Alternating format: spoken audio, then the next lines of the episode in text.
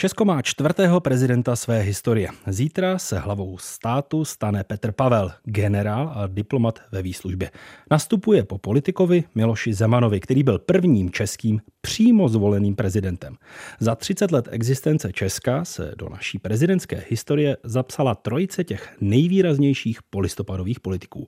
Jak dosavadní prezidenti Česka ovlivnili naše vnímání a očekávání od prezidenta? Jaký prostor pro vlastní politiku měli jednotliví prezidenti? A co mohli změnit a co změnili. Téma dnešního pořadu, jehož obohacující poslech přeje Václav Pešička. Souvislosti plus.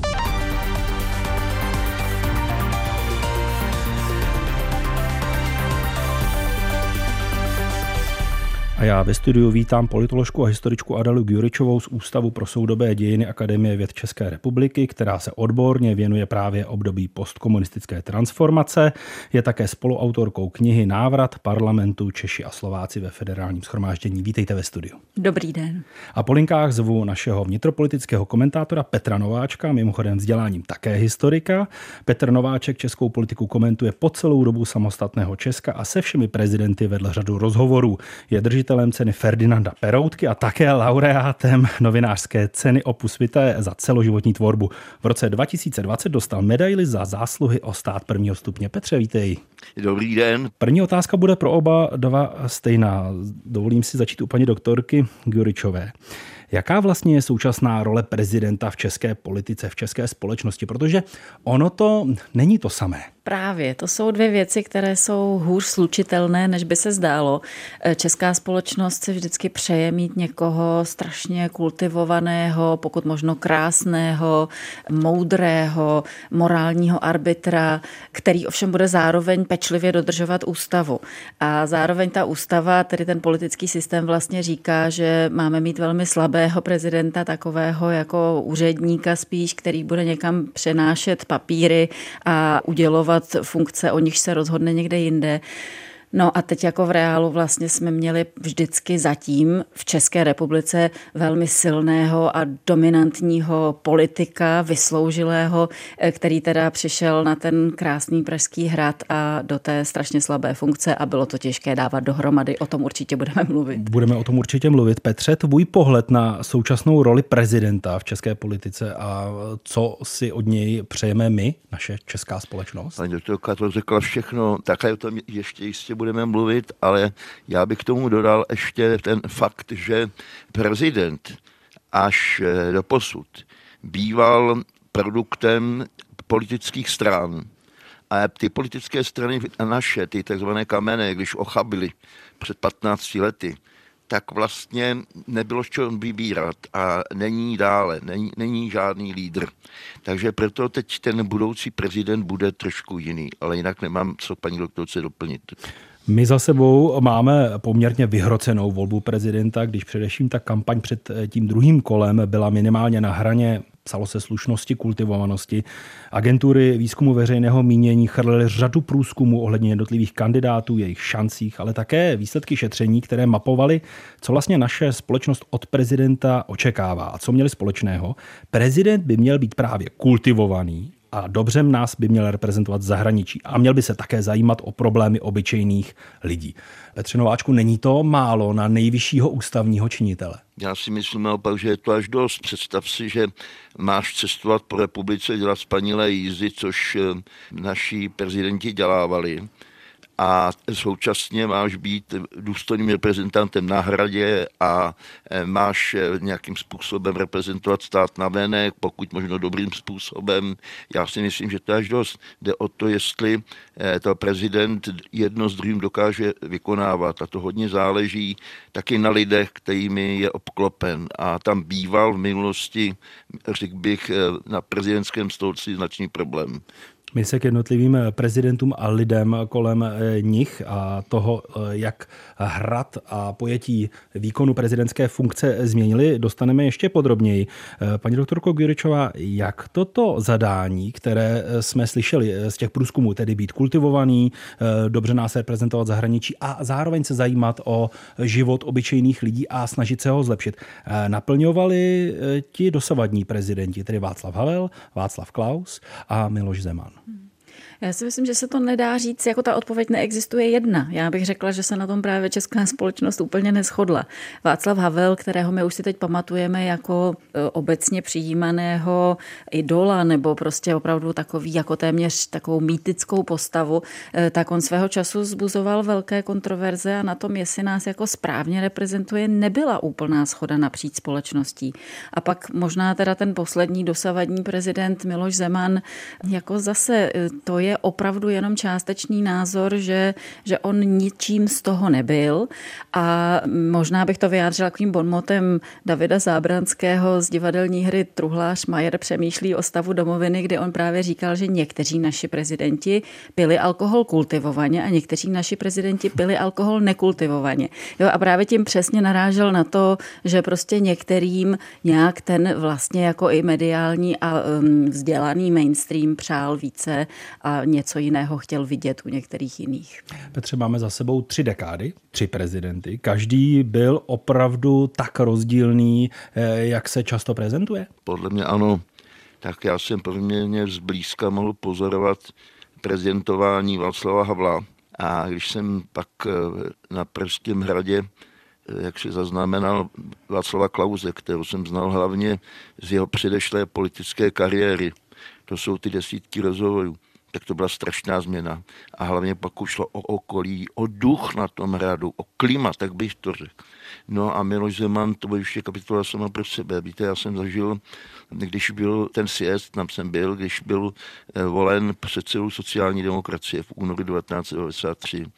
A já se pamatuju na takovou větu, zhruba to budu parafrázovat, když děkoval za, za zvolení. Já vám děkuju, že jste mě do této funkce zvolili, ale tam nahoře strašně fouká, je tam strašná zima, člověk je tam strašně sám. Ono to hodně napovídalo, ten citát o Zemanově povaze. Ne, za něho byl ten hrad vůbec unikátní. To byl Miloš Zeman a jeho kamarila. A ta komunikace ven, ta byla mimořádně, jak bych to řekl, sploštělá. Byly to velké rozdíly, ale nevím, jestli má smysl chodit i do detailů. My se k těm detailům dostaneme určitě v další části pořadu. Ještě se zeptám na prezidenty minulosti, protože všichni dosavadní čeští prezidenti se velmi výrazně odkazovali na Tomáše Garrigua Masaryka, našeho prvního československého prezidenta, prezidenta osvoboditele, na jeho hodnoty. Dokázali tím svým prezidentováním se k těm hodnotám, které Tomáš Garrigue Masaryk v naší historii a v naší politice prezentoval, přiblížit, protože i Tomáš Garrigue Masaryk nebyl čistý jako padlý sníh. To si řekněme na rovinu. Za jeho působení vznikl Hrad s velkým H a to byla velmi silná politická entita v české prvorepublikové politice. Petře Nováčku, přiblížili se ti dosavadní prezidenti Masarykovi v něčem? No tak Masarykovi v něčem, oni se na ně odvolávají. Samozřejmě jeho žákem byl Edvard Beneš, i když Edvard Beneš byl s vzděláním spíš sociolog, zatímco Masaryk filozof, a v tom byl určitě rozdíl. Beneš považoval politiku za vědu, za něco, co se dá nastudovat, spočítat, nalinkovat a víme, jak to bude. Zatímco Masaryk byl, řekl bych, daleko tvořivější a také, jak už si to naznačil, bylo třeba, tak prostě názor změnil. No a vynecháváme prezidenta Háchu, tak ten samozřejmě se neodvolával k Masarykovi, byť to předtím velký Masarykovec byl, protože on byl předtím předsedou nejvyššího soudu. Po květnu čtyřicet pět. Tam to bylo komplikované, oni se nejdřív, ano, odvolali k Masaryku jak první republice, ale po vítězství pracujícího lidu v uvozovkách v únoru čtyřicet osm, tedy po komunistickém puči, komunisté přišli k takové taktice, že my se budeme vyjadřovat o Masarykovi a o Benešovi tak, jak se bude chovat, jako jim tomu říkali, domácí reakce. A podle toho se chovali. Pak samozřejmě na Masarykův odkaz přes něj byla jaksi zatažena opona, protože to nepřipadalo v úvahu. No a pak se k němu vrátíme po listopadu. Já bych řekl, že nejvýrazněji samozřejmě prezident Havel. On neměl tu Masarykovu Šámalovu, tedy mafii, kterou by mohl své myšlenky jaksi uskutečňovat. ale velmi se snažil některé Masarykovy způsoby kopírovat a velmi si ho vážil. No. Václav Klaus, jsem přesvědčen o tom, že Masaryka zná, jak si má ho načteného, to je obecně velmi vzdělaný člověk, ale myslím si, že k Masarykovi měl velmi daleko, to měl už blíž k Benešovi kvůli Benešovu pragmatismu. No a co se týče Miloše Zemana, tak ten se na Masaryka opravdu neodkazoval. A jak teď pan generál Petr Pavel, to uvidíme. Adéla Gjuričová se hlásí, poprosím váš pohled. No, já myslím, že právě jsou dvě různé věci, jestli někdo odkazuje k tomu mýtu Masaryka, anebo vlastně jako kreál politikovi Masarykovi. A tam bych řekla, že se to dost liší. Ten mýtus jednoznačně ožil teda s Václavem Havlem, který k tomu měl takový ten jako úplně povrchní přístup té víry v to, že první republika byla nějaká hodnota, na kterou když navážeme, tak to jako bude samo nabízet řešení. A, a samozřejmě dneska já bych řekla, že ještě v té poslední kampani opravdu jako ožili ty pohledy, dodáli toho staršího muže s krásně střiženým vousem, jo, že tam, tam to skutečně zase tomu českému publiku naskakovalo jako pozitivní hodnota, aniž bychom v tu chvíli poslouchali, jestli říká něco jako hlubokého, nežkoli filozofického. A teď je ten reál politik a to je právě už jako někdo, kdo právě dokázal z té velmi slabé, nominálně slabé pozice vlastně vytlouct politické maximum. V tom byl Masaryk opravdu mistr, on dokázal samozřejmě odmítat jména ministrů, to je detail, ale jako dodávat svého ministra zahraničí do prakticky každé vlády, dokázal opravdu ovlivňovat do značné míry nějaký jako veřejný diskurs a tak dále. No a v tom bych řekla, že nakonec navazovali všichni, jo? Že, že můžeme zase s nějakou nadsázkou říct, že to překračování pravomocí, o kterém se tady teď několik let strašně zuřivě jako bavíme a, a vy v médiích bavíte, takže je v nějakém smyslu masarykovská tradice, ale plyne to právě z toho jako slabá prezidentská funkce versus silná prezidentská osobnost. A platí tedy Tomáš Garrigue Masaryk za náš archetyp prezidenta, že každého prezidenta, kterého budeme volit, budeme přirovnávat k Tomáši Garriguovi Masarykovi? No já bych řekla, že v tom českém politickém podvědomí to skutečně funguje a to přesto, že je tam ten velký historický faul, že on byl samozřejmě prezidentem nějaké úplně jiné země, než které my žijeme, Československa. Vybrali jsme nového prezidenta. Není to politik kariérní, je to diplomat, je to voják, takže se přežili zase politici a máme před sebou dekádu, kdy politika jako řemeslo už moc neimponuje. Co si o tom myslíte, paní doktorko? Je to strašně zajímavá situace, protože jako vlastně ti tři předchozí prezidenti strašně moc vlastně dohrávali nějakou svoji politickou kariéru předchozí a to říkám teda i Václavu Havlovi, který by se hádal, že nebyl politik, ale jako ten přední disident samozřejmě nějakým způsobem takovouhle aktivní politickou postavou byl a, a jako do toho prezidentství vnášel ta nepřátelství, ty představy, právě nějaká přesvědčení z té předchozí éry. Petr Pavel v tomhle je opravdu jako nepopsaná stránka. My o něm víme strašně málo. Jo, a to, to, jak se jako vypráví jeho kariéra, tahle vojenská a diplomatická, tak taky velmi jako málo má nějaké hmatatelné obsahy. My fakt nevíme, co tam přesně dělal.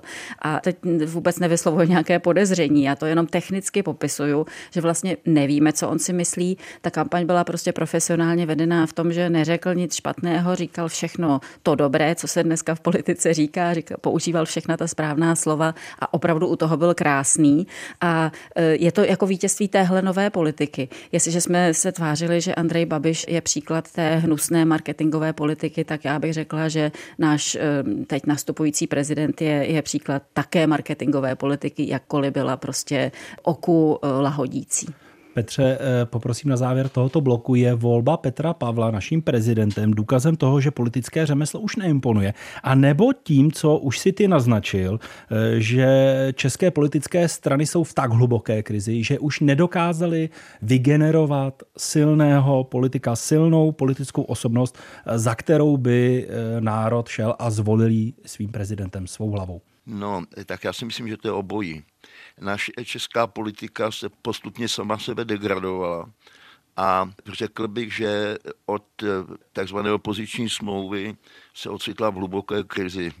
To, co následovalo pak, to byl vlastně jeden velký politický handl, kde o nějaké ideje nešlo.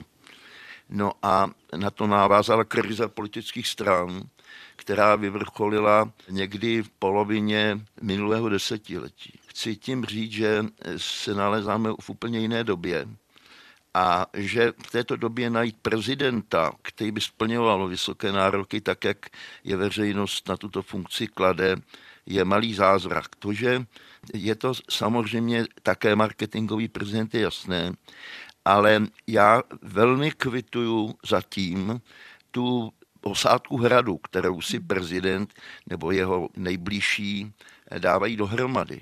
Tam jsou lidé podle mého soudu kvalifikovaní, jsou tam lidé, kteří dosvědčují, že Petr Pavel chce tu funkci dělat jaksi seriózně. Všichni přistupuje vážně a že to nebude prezident nějakých chaotických rozhodnutí nebo naopak, abych tak řekl, zatvrzele ideologický. To mě naplňuje jistou naději.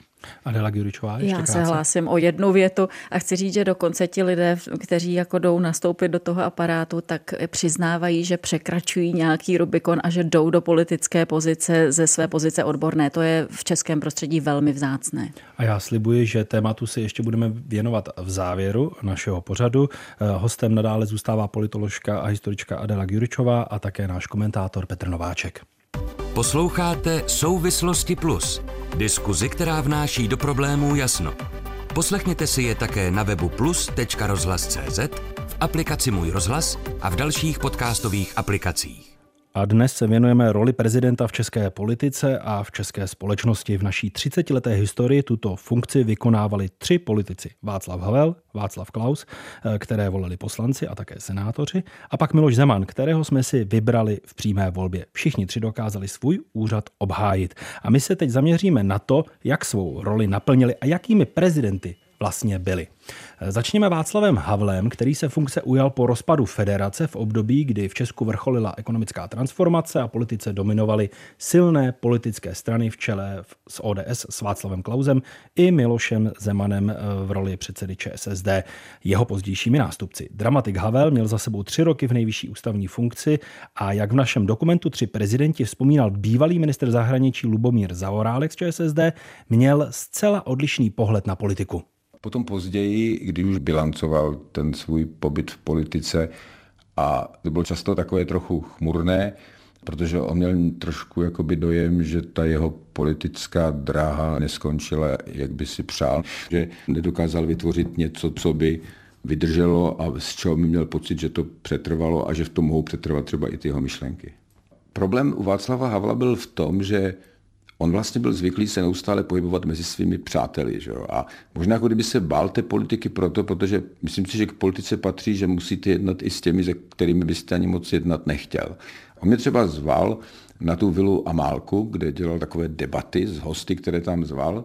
No to se rychle narazilo, protože já jsem mu vyčítal, že do té Amálky si zve hosty jenom určitého typu, ale vlastně i stělesňující jeden určitý postoj a názor. A já jsem mu právě říkal, no to tak nejde, teď přece tady je třeba pozvat ty, kteří si myslí taky něco jiného. To by byla teprve debata. Jaké? My se mě ptali, jaké? Tak jsem mu řekl pár tipů a on mi říkal, no, ti by tady šířili špatné vibrace. A to se mi zdálo, že byl v tom ten zakopaný pes. Jak jsem říkal, že on nepřijal tu politiku jako místo, kde se střetávají názory, člověk se učí kompromisům, tak on vlastně trochu pokračoval v tom, že budoval ty aliance přátel lidí, kteří smýšleli podobně a neměl moc chuť jako jít do konfrontací s někými, kteří smýšlí jinak nebo je cítil, že patří jinam. Právě proto, že on vlastně byl z těch třech osobností nejsložitější osobnost a skoro bych řekl teda i nejzajímavější. Jednou mě třeba překvapil, když řekl, že nejvíc nebezpeční jsou ti, co mají ten svit v těch očích, takový ti nadšení, asi bych řekl svazáci budoucího věku. A vemte si, že takzvaná sametová revoluce, to byl sám svít v očích. Takže když vám on po nějakém čase řekne, že ho tihle lidi děsí nejvíc, tak je to takové trochu překvapující, že jo? Protože to vypadá, jako kdyby se toho i trochu bál, i toho, co vlastně ta revoluce představovala. A to je ono, že on vlastně, jakkoliv jsem řekl, že se bál těch jiných názorů trochu a lidí, kteří mu připadali, že mají ty špatné vibrace, tak on sám, ale do určité míry myslel jakýchsi proti kladech, jo? Takže on v tom myšlení, které bylo složitější a zajímavější, dokázal člověka překvapit. Byl podle vás Václav Havel dobrý politický strateg? No to právě nebyl. To si myslím právě, že to je část toho umění, které se nechtěl naučit. On vlastně nechtěl používat ty nástroje politiky, což jsou, řekněme, nějaké strany nebo uskupení, které dělají vaši politiku, a chtěl působit opravdu jako jakýsi solitér. A on měl jednu věc, tu sílu toho příběhu, který reprezentoval. Tím získával autoritu velikou v zahraničí a to samozřejmě platilo i v té České republice samotné. A to vlastně způsobilo, že v té politice vůbec mohl být. Protože to nahrazovalo to, že neměl tu stranu, která by ho kandidovala. Řekl v dokumentu Tři prezidenti, ke kterému se můžete vrátit v našem archivu, Lubomír Zaorálek z ČSSD. Adéla Gjuričová, jaký byl Václav Havel politik, přestože jsme slyšeli, že se politikem necítil a nechtěl politikem v tom ryzím slova smyslu být? Ano, on opravdu nepřijal sám sebe jako politika, ale tohle je zase obraz, který o sobě šířil. Jo, i to, že je nepraktický nebo že neumí tu realpolitiku, jako opravdu v těch časech, kdy měl Václav Havel velikou moc, a to byly časy před vznikem České republiky, to byly ty časy ještě federální, kdy on byl tím, tím jako revolučním, charismatickým prezidentem. Tím hýbatelem. Ano, tak tehdy, ale on samozřejmě hýbal tak, že seděl v kanceláři na Hradě a tam za ním, já nevím, ministr vnitra nosil naprosto jako krutě vynesené, vybrané lustrační dokumenty. Havel volal těm lidem a jako likvidoval jejich politické kariéry. Jo, to jako je velmi nevábná stránka jeho prezidentství, kterou prostě samozřejmě on taky nikdy nepřijal za svou, ale, ale byla součástí toho a byl to asi horší strateg v tom smyslu opravdu jako dovést ten rozhovor o stavění koalice přesně tam, kam, kam chci, což asi ti druzí dva opravdu uměli, uměli líp. A je pravda, že v tom bylo něco, to, co, to, co pan Zaorálek říkal, jako, že on se vlastně nerad s těmi jinými lidmi bavil a měl, měl rád ty svoje kamarády a tak dále, ale nebyl úplně politicky neznečištěn.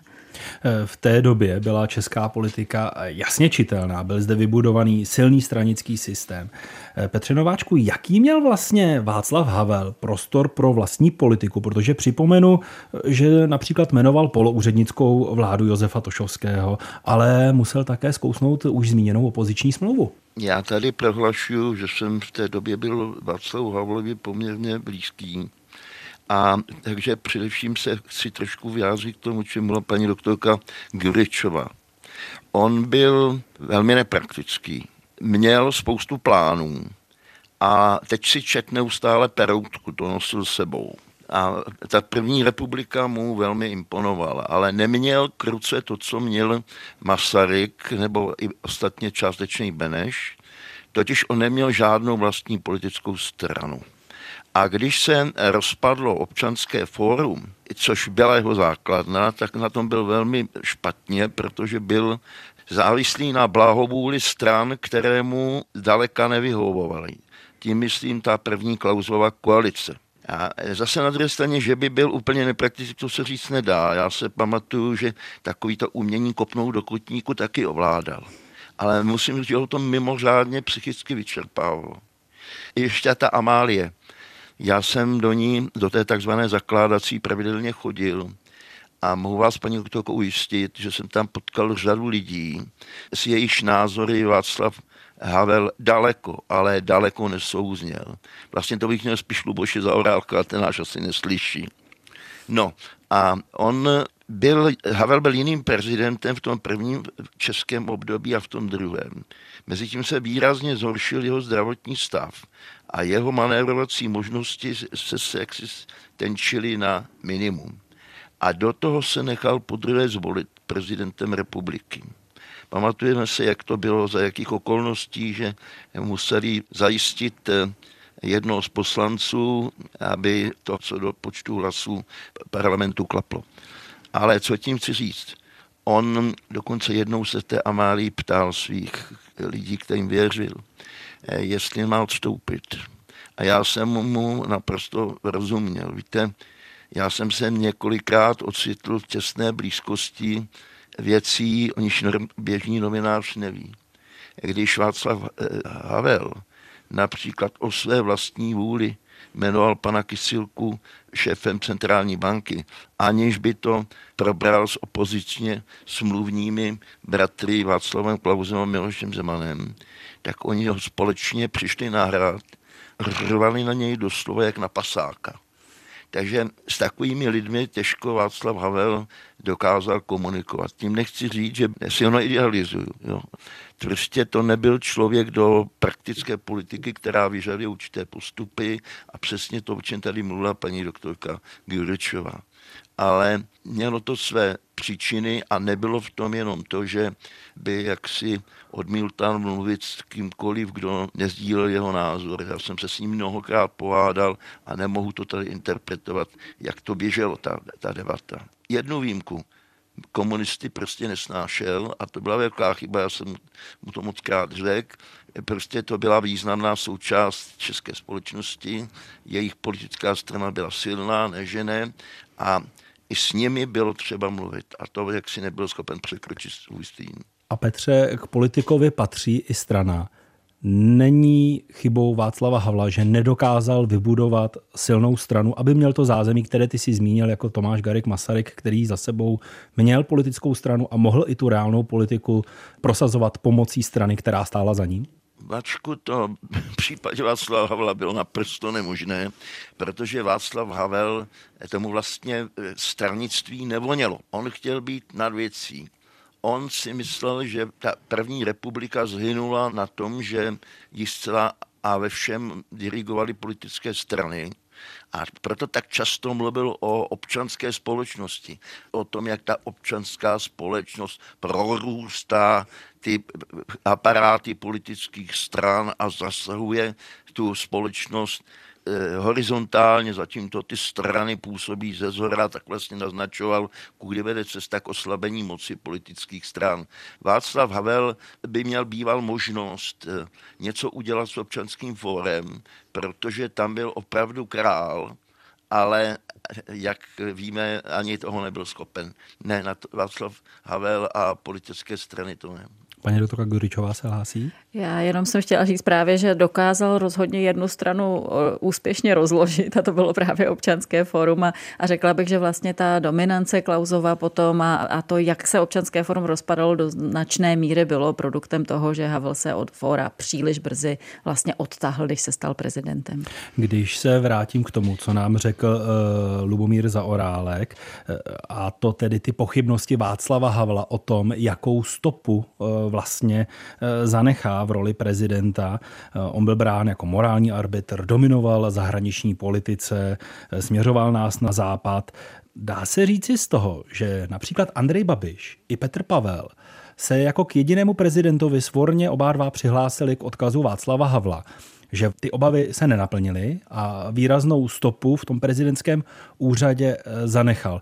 Paní doktorko, co tedy Havel vtiskl úřadu prezidenta navždy? Zase, jsou to dvě různé věci. Jo? Když si jako analyticky proberete ta jeho dvě funkční období v českém prezidentském křesle, tak je to vlastně jako překvapivě slabý prezident, právě protože v tu chvíli je ta dominance té stranické pravice. On to měl strašně těžké a odtud podle mě také plynula ta deprese, kterou popisoval pan Zaorálek. Ale mýtus Havel, to je něco jiného. To už je prostě ten bývalý prezident, který takhle slavně zemřel před Vánoci a kterého jsme přece měli rádi a na to navazoval pak Babiš nebo kdokoliv další bude. Jo? Oni se nevztahují samozřejmě k tomu reálnému prezidentství, ale zase k té vzpomínce, k té paměti Havla. Petře Nováčku, když budujeme ideálního prezidenta, kterého bychom sestavili z naší dosavadní zkušenosti, čím by přispěl Václav Havel? No, to byla stra- úplně jiná doba, to bylo po sametové revoluci, jak chcete. To byla prostě úplně jiná doba a poměřovat to podle mě nejde. Já si myslím, že Havel se pokoušel o to, aby jeho politika měla jakýsi filozofický přesah. On měl několik základních ideí, ta hlavní byla obhajoba lidských práv, ať je jim ubližováno kdekoliv na světě. A s tím mimochodem narazil u Václava Klause, který to odmítal, jak si tuhle ideu nést jako premiér, když jezdil po světě. Ta schopnost zamýšlet se i nad věcmi, které nesouvisejí s tou politikou an sich. tak to, že je jistý přesah, který pak už ani jeden z těch dvou následujících prezidentů neměli. Ne, že by ho nebyli schopni, ale neměli. To byli jasní političtí praktici, pragmatici. Havel nebyl pragmatik. Havel byl v určitých věcech úplný amatér, ale řekl bych, že milý a v té době vážený. Václava Havla vystřídal na Pražském hradě jeho největší politický e, rival Václav Klaus. Dosavadní lídr pravice byl politikem každým coulem a přijal politické řemeslo se vším všudy, co k němu patří, i s těmi negativními v uvozovkách kompromisy, zákulisními dohodami. E, prostě politika tak, jak se dělala. Jako prezident nezapřel, že ekonomem, a přednost dostala ekonomická diplomacie před lidskými právy, jak zmínil Petr Nováček. Znamená to, že Havlová nepolitika, mimochodem nevýrazy přinesl právě Václav Klaus, se přežila a ten hodnotový žebříček nebyl od prezidentského úřadu už uh, tolik žádám, ale spíše ten pragmatismus a praktičnost, kterou, jak si Petře řekl, Václavu Havlovi chyběla? No, ten pragmatismus mu zcela chyběl. A ještě maličko zmínila už se o tom paní doktorka Gjuričová, a to se moc neví. Když se Václavu Klausovi rozpadla ta jeho druhá vláda koncem listopadu devatenáct set devadesát sedm, tak nejčistší metoda by bývala byla pověřit sestavením nové vlády opět Václava Klause, protože on představoval tu politickou většinu ve sněmovně. Aspoň potenciálně. A se mu ovšem začala štípat deska. Mimochodem, to se málo ví, on několikrát navštívil prezidenta Havla v Lánech a Havlovi ho, tak mi to říkal, měl bylo líto. Prostě teď se díval do zahrady a, a co budeme dělat, co budeme dělat, co budeme dělat. Takhle si vybral nakonec Václava Havla Josefa Tošovského, kterého oťukával už půl roku předtím v Lánech. A Josef Tošovský mu řekl, že bude-li mu velmi úzko, takže sice nerad, ale že by tu funkci vzal. No a pak Václav Havel opravdu nebyl pragmatik, k tomu měl strašně daleko. A to bych řekl, že to byla také vlastně jeho největší slabina, protože ta politika musí být někdy pragmatická, jinak z toho může být i chaos myšlenek. A pojďme k Václavu Klausovi. Pojďme k Václavu Klausovi. Václav Klaus byl člověk úplně jiný. Mimochodem, málo lidí to ví, ale mě třeba když si vykládal Pavel Dostál, jak spolu dělali první volební kampaň, když Václava Klause poslalo občanské fórum na Severní Moravu v domění, že tam se oddělá. On tam naopak vyhrál, že ho výrazně. A jezdil s ním v tom týmu za občanské fórum a on říkal, to nemáš představu, my si sedneme večer na večeři. A najednou on začne citovat kusy, kusy z her třeba Suchého a Šlitra, nebo Voskovce a Wericha, nebo něco takového. To by si prostě vůbec neřekl, jaký ten člověk má obrovský přesah. A to říkal Pavel Dostál, bytostný sociální demokrat. Václav Klaus je velmi vzdělaný člověk, ale je současně ideologicky zcela protchnut libertarianismem a pro něj v politice byla všecko ideologie a všecko ostatní muselo stranou. Takže Václav Klaus byl výrazný pragmatik a ukázalo se to posléze, když uzavřeli s Milošem Zemanem dosud politicky největším rivalem tu ohavnou opoziční smlouvu. Mimochodem vím, že o možnosti, že volební souboj dopadne tak, že nějaké takové řešení se bude muset hledat, spolu jednali důvěrně už měsíc před těmi volbami, což svědčí o politické prezíravosti obou těchto mužů. Václav Klaus uzavřel hrad, z toho se stala výspa, Václav Klaus často za sebe nechával mluvit jiné, zvláště svého mluvčího Ladislava Jakla, a Ladislav Jakl chodil vykládat Klausovy myšlenky po médiích, což bylo docela nepřípadné. A Václav Klaus uměl dobře počítat a věděl, co chce a dokázal to většinou uskutečnit. Nastal ovšem problém, že v okamžiku, kdy se stal prezidentem, tak se mu vlastně podařilo vnést rozkol do Občanské demokratické strany.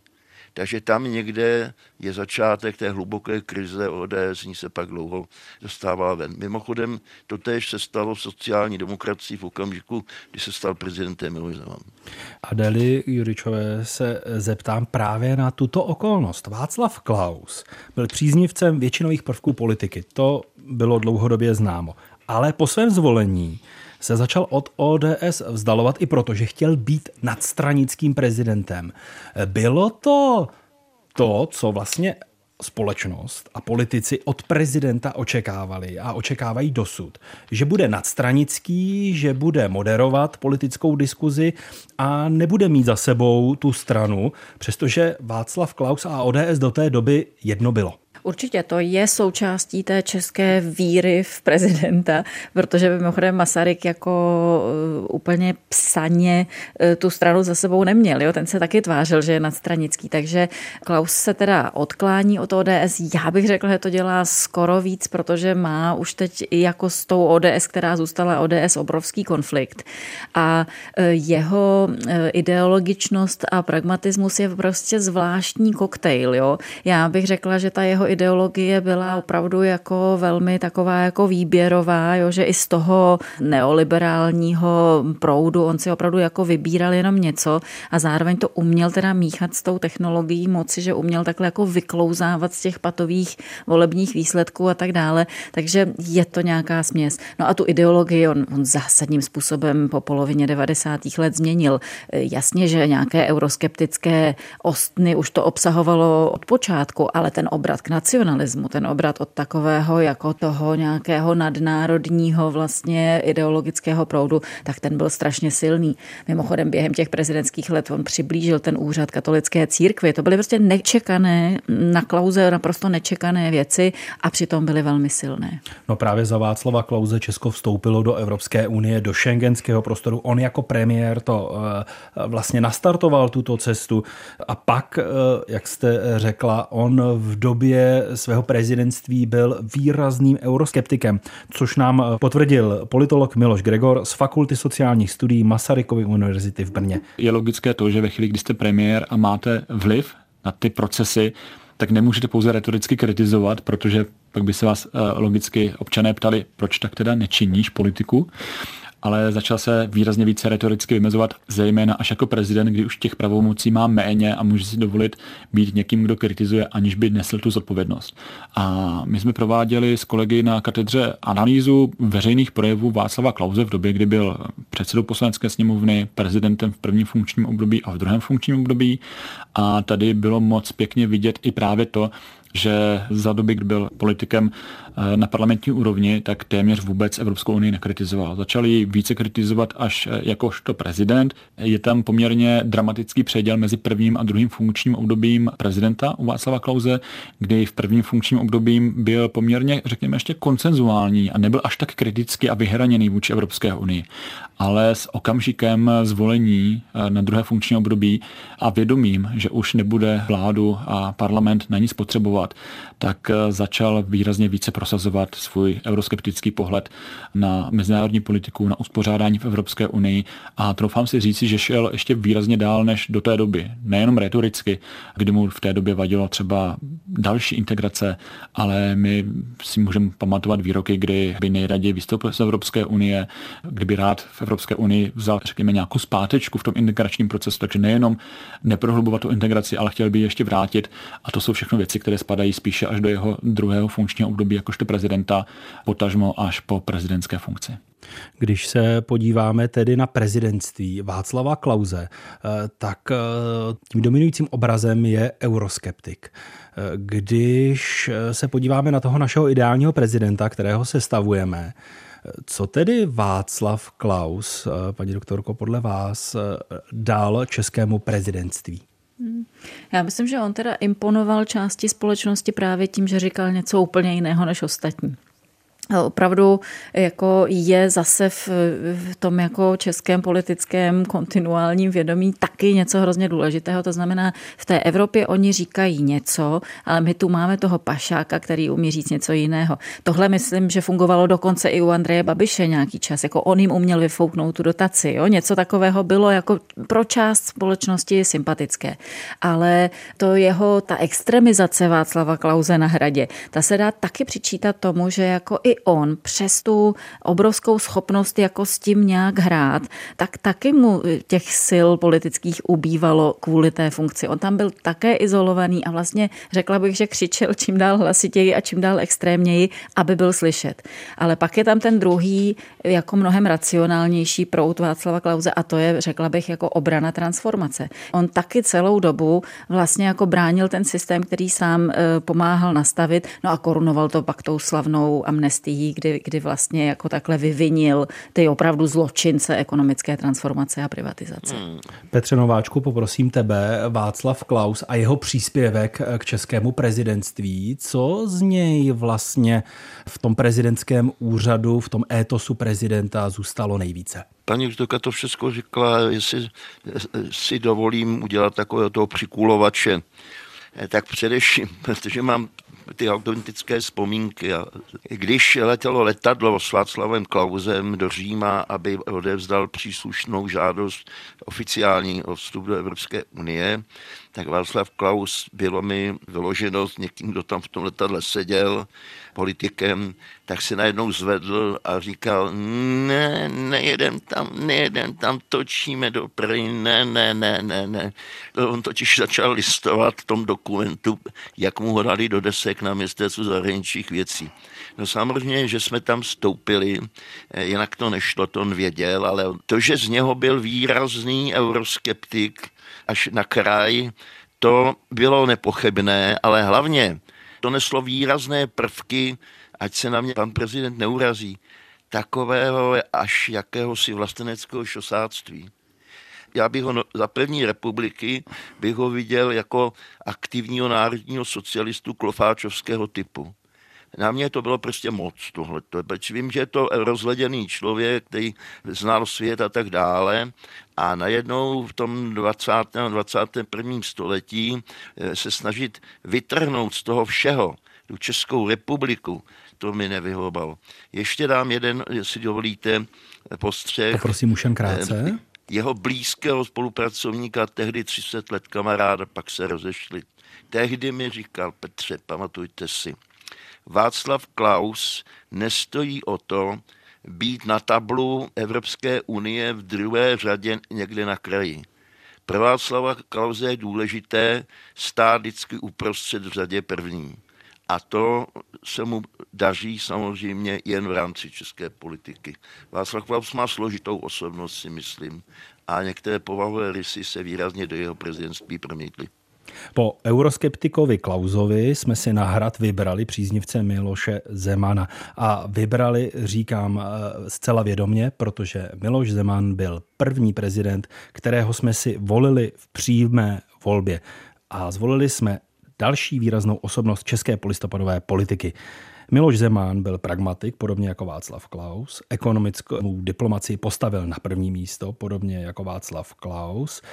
A nakonec Česko směřoval k užšímu vztahu s Čínou, s Ruskem, což se mu hodně vyčítá. A připomenu, že do funkce ale nastoupil po finanční krizi z let dva tisíce devět dva tisíce dvanáct. Bylo zvolení ekonoma pragmatika do čela státu v té době logickou volbou, Petře Nováčku. Jestli logickou, to já nevím. On bojoval proti asi filozofu Sokolovi, takže byla, byl výběr no mezi jako proti, panem profesorem Sokolem Soko, a Janem Sokolovi, to, to, to, to samozřejmě, že byla, že byla pragmatická volba. Jan Sokol, nedovedu si představit, jak by jako prakticky řídil stát, by byl nějaká variace na Václava Havla. Ano, byl to politický pragmatismus, ale Miloš Zeman, pozor, to je taky velmi, velmi zčetlý vzdělaný člověk, který měl nejednoduché dětství, vlastně byl takový samotář a tím zůstal i na tom hradě, proto se obklopil takovou kamarilou a ta vlastně rozhodovala téměř o všem. Chci ještě říci, že Miloš Zeman je vzdělaný ekonom, ale na rozdíl od Václava Klause samozřejmě je to keynesianista. Čili jeho mnohé ekonomické představy, s nimiž přišel na hrad, byly úplně opačné, než byly ty paroly Václava Klause. I Miloš Zeman byl příznivcem většinových prvků politiky a jak tento víkend přiznal v televizi Prima, tak jeho jmenování úřednické vlády Jiřího Rusnoka bylo fakticky pokusem o zavedení poloprezidentského systému. Samozřejmě, že ano.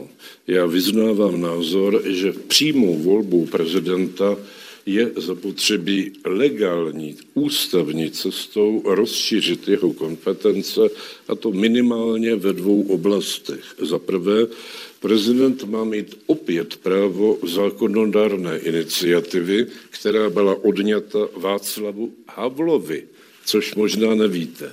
No a za druhé, prezident, když vetuje nějaký zákon, tak by jeho veto, podle mého názoru, mělo být přehlasováno kvalifikovanou většinou, to znamená sto dvacet, nikoli sto jedna poslanci. Jestliže volíte prezidenta, který má za sebou hlasy, dejme tomu dvou nebo tří milionů, tak je to silnější mandát, silnější legitimita, nikoli legalita, ale legitimita, než když vás volí dvě stě osmdesát jedna poslanců a senátorů. V okamžiku, kdy byla přijata změna ústavy tím, že byla zavedena přímá volba, tak došlo k napětí mezi dosavadní znění ústavy, včetně prezidentských kompetencí, protože toto dosavadní znění to přímou volbu nepředpokládalo, a napětím na druhé straně. Řekl dosavadní prezident Miloš Zeman, jehož funkční období od prvního dne zvolení provázel boj o takzvané ústavní zvyklosti, o transparentnost v jeho kanceláři a zásadní vliv na vládu. Tomu ale umožňoval i fakt, že české politické strany v době prezidentování Miloše Zemana byly výrazně oslabené. O D S se potácela v krizi, Č S S D také nebyla nějak silnou stranou. Přicházely hnutí protestní, které dominovaly české politické scéně a uměly oslabit ten vliv těch tradičních politických stran.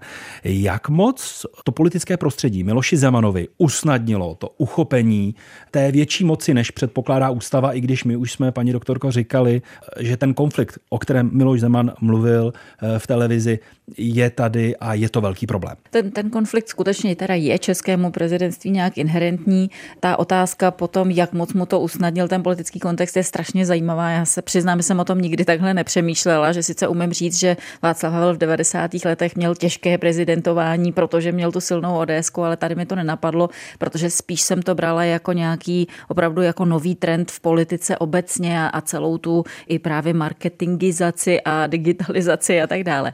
Ale Zeman měl samozřejmě taky obrovskou jako vůli k tomu vyjádřit tu změnu způsobu volby i v tom, jakým bude prezidentem. Takže on, on tohle měl jako jednu ze základních misí, prostě pokusit se vlastně být nějakým jiným prezidentem, poukazovat pořád na ty masy voličů, a je pravda, že tím ukázal vlastně jako paradox toho ústavního systému úplně nejlépe. Řekla bych, že podobně dobře předtím Václav Klaus ukázal tu slabinu toho systému volení parlamentem, protože hledání hlasů pro každého dalšího kandidáta v, v těch... Ty volby kom... byly velmi nedůstojné. Byl, bylo prostě čím dál těžší. Jo? Takže, takže teď najednou teda tady byla ta lidová volba, která sem nepatří, nějak jako dává tomu slabému prezidentovi pocit veliké síly.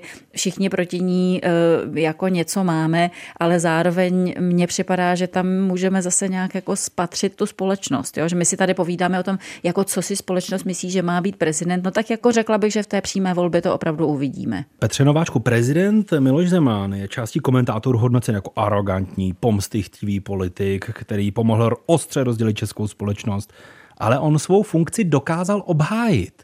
On v přímé volbě, pokud vyjdeme z toho, co říkala paní doktorka Gjuričová, tak dokázal přesvědčit českou společnost, že stojí za to, aby byl podruhé zvolen. Co to tedy vypovídá o nárocích, které jsme na prezidenta v té dekádě Miloše Zemana skutečně měli? Co Miloš Zeman změnil na těch očekáváních od role českého prezidenta? Já stručně ještě k tomu předešlému. Přímá volba byla zavedena vlastně náhodou. Zakouslo se to zase jednou v Poslanecké sněmovně a bylo třeba tehdejší opozici dát. A byla to O D S, která, to byl poslanecký návrh, která navrhla zavedení přímé volby. A česká pravice počítala s tím, a prošlo to ve sněmovně, ale všichni počítali s tím, že jinak politicky složený senát to prostě zastaví, zamázne s proměnutím. A ono se to nestalo. Takže proto ta přímá volba spadla jak, jaksi z nebe. Já se pamatuju na Zdeňka Jičínského, ústavního právníka, který říkal: Pozor, ale my proto nemáme ústavu, tady by bylo třeba změnit řadu kompetencí, ale ti ostatním říkali, na to není, pane profesore, čas. Připomenu, proto... že předtím varovala prakticky celá politologická scéna česká, ano, že ano, rozkolísáme ano. český teď, politický a systém. A teď pan prezident Zeman, ale to má pan prezident Klaus, on, oni prostě prodají lidmi, kteří k ním přijdou nepřipravení a něco blábolejí, to naprosto chápu. Akorát, že jiní politici to nedávají najevo. Prostě ne všichni byli ta pomyslná pražská kavárna, kterou nikdy přesně nedefinoval. To byl takový ten nepřítel, to dělají silní vůdcové, proti němu jaksi směřoval hněv lidu. A Petře, poprosím a k, tomu, k tomu očekávání, když a teď, a obhájil ano, svou funkci. Já si myslím, že v té rozkolísané době očekávala společnost svého, abych tak řekl, prezidenta. Miloš Zeman jim říkal, že on je kandidátem těch dolních deseti milionů. Něco jiného byla Praha, velká města, díky sociálnímu složení a tak dále. Něco jiného terén dvacet kilometrů za Prahou.